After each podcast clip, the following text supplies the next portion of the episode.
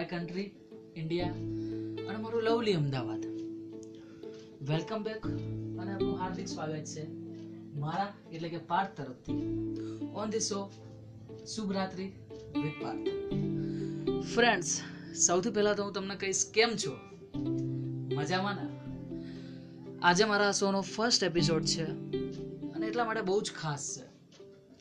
Friends તમે વિચારતા હશો કે યાર કોણ છે આમ ન્યૂ મોડલ કોણ પોસ્ટ પોડકાસ્ટિંગ ઉપર કોણ આવી ગયું છે આ? કઈ વિશેષ તો છે નહીં. બસ તમારી જેમ હું પણ એક મિડલ ક્લાસ વર્ગમાંથી જ આવું છું.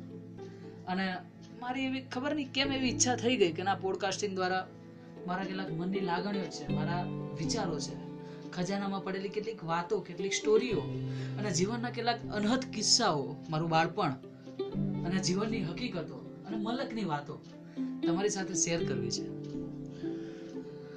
જાણ એવી નથી કે તમને કેવું લાગશે, તમને ગમશે? એ બધું નથી ખબર. કેટલીક ખાટી મીઠી વાતો પણ છે, કેટલીક આગવાળી પણ છે. બટ એટલો તો ખરો વિશ્વાસ છે કે આ બધી વાતો તમને બહુ જ ગમશે અને તમારા આનંદ પ્રમોદ માટે અને તમને ઘણું બધું શીખવી જશે. એવો પ્રયત્ન હું આ પોડકાસ્ટિંગ દ્વારા કરું છું. અને આજે મારો ફર્સ્ટ એપિસોડ છે. તો આપ સૌને વિનંતી છે કે મારો પોડકાસ્ટિંગનો એપિસોડ એ જ્યારે જ્યારે હું મૂકું, ત્યારે તમે સાંભળતા રહો અને મને સપોર્ટ્સ આપો.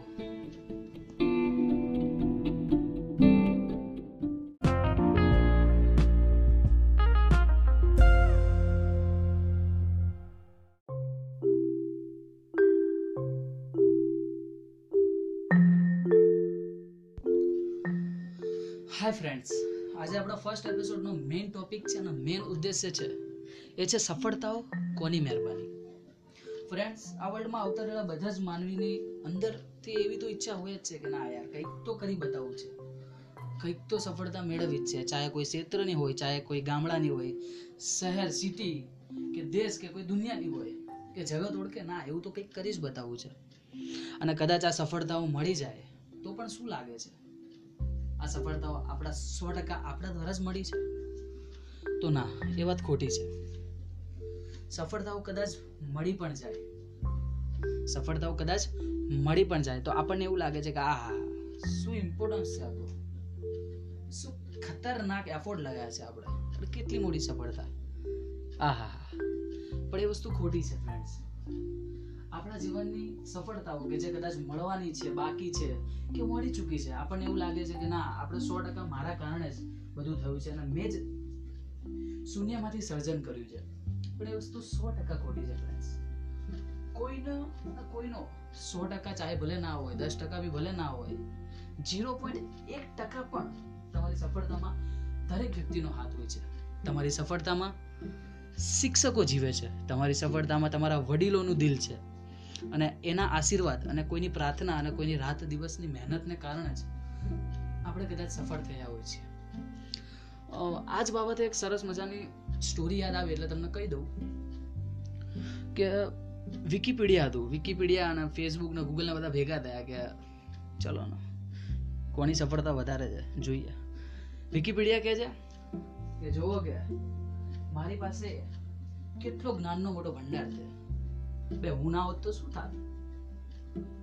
ખરેખર, સાચી વાત છે. તું તો શું થાત?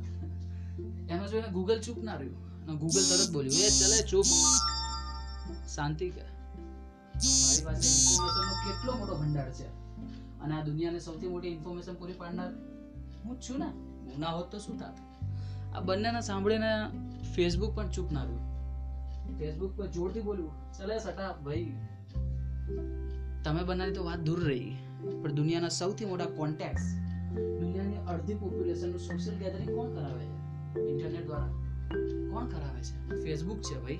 ફેસબુક ના તો શું થાત? આ ત્રણેયની વાતો સાંભળી અને ઇન્ટરનેટ બી કે જવું પડશે. ઇન્ટરનેટ પણ બોલ્યું. ચલે ભાઈ, તમે લોકો ચાલો દો છો. પણ શેના કારણે? ઇન્ટરનેટના કારણે. ઇન્ટરનેટ ના હોત તો તમે ત્રણ કંઈ જ ના કરી શકત. સાચી વાત ને? આ ચારેયની ગુપ્તગુ સાંભળીને દૂરથી અવાજ આવ્યો.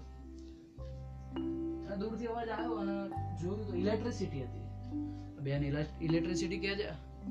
એ ભાઈ, જો ફેસબુક ગૂગલ અને વિકીપીડિયા આ બધું જો ઇન્ટરનેટથી ચાલતું હોય તો ઇન્ટરનેટ ચાલુ શેનાથી થાય છે? ઇલેક્ટ્રિસિટી ને.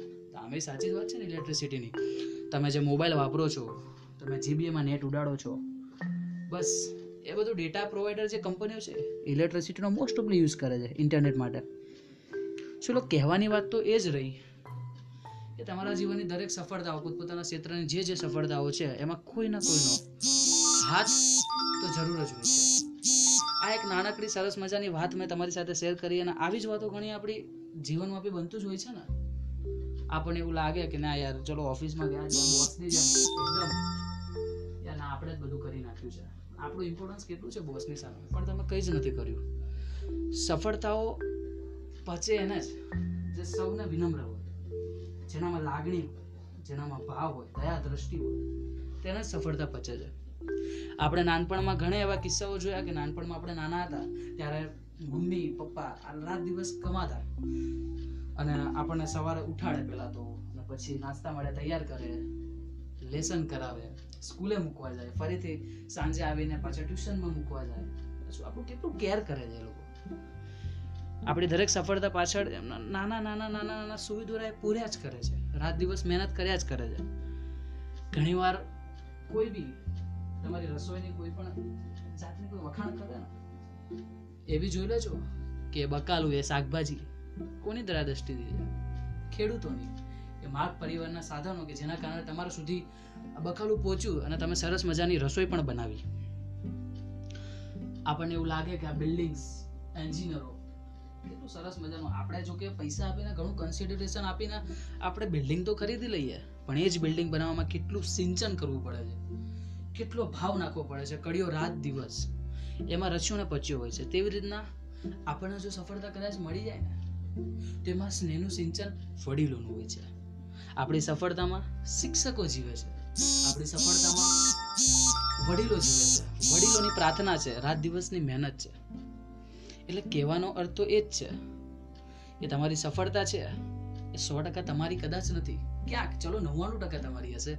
પણ ઝીરો પોઈન્ટ ઝીરો ઝીરો એક ટકા તો આપણા વડીલો કોઈ અજાણ્યું વ્યક્તિ હોય, કોઈ ઘરનું હોય, કોઈ બહારનું હોય, તો એમનો હાથ તો જરૂર જ હોય છે.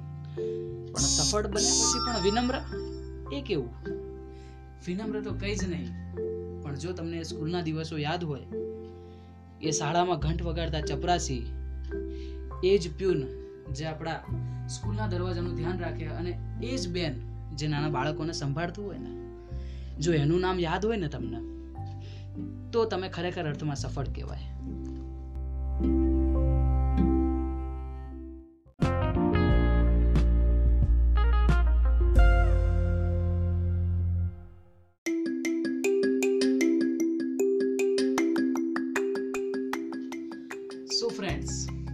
સરસ મજાની વાર્તા અને સારી એવી વાતો પાછળ ઉદ્દેશ્ય એક જ છે કે તમારી જે સફળતાઓ છે, મળવાની છે, કે બાકી છે, તેમાં ઘણા લોકોનો સાથ છે, ઘણા લોકોનો સપોર્ટ છે. ના કે ફક્ત તમે અને તમારો ઈશ્વર. બસ. તો આજની વાર્તા અને આજનો એપિસોડ આપણે અહીંયા જ સંપૂર્ણ કરીએ છીએ. આવી જ સરસ મજાની વાતો અને મખમલની વાતો જે ખજાનામાંથી નીકળી છે તેને સાંભળવા માટે મારું પેજ સ્પોટીફાય અને એન્કર ઉપર ફોલો કરો અને આવી જ વાતો નેક્સ્ટ એપિસોડમાં સાંભળવા માટે સાંભળતા રહો. મને એટલે કે Parth ફટાનિયાને on the show Shubhratri with Parth.